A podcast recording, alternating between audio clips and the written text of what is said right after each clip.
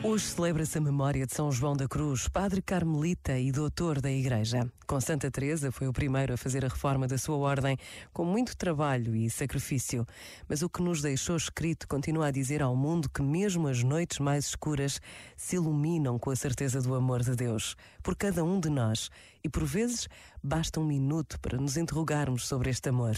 Pensa nisto e boa noite. Este momento está disponível em podcast no site e na app.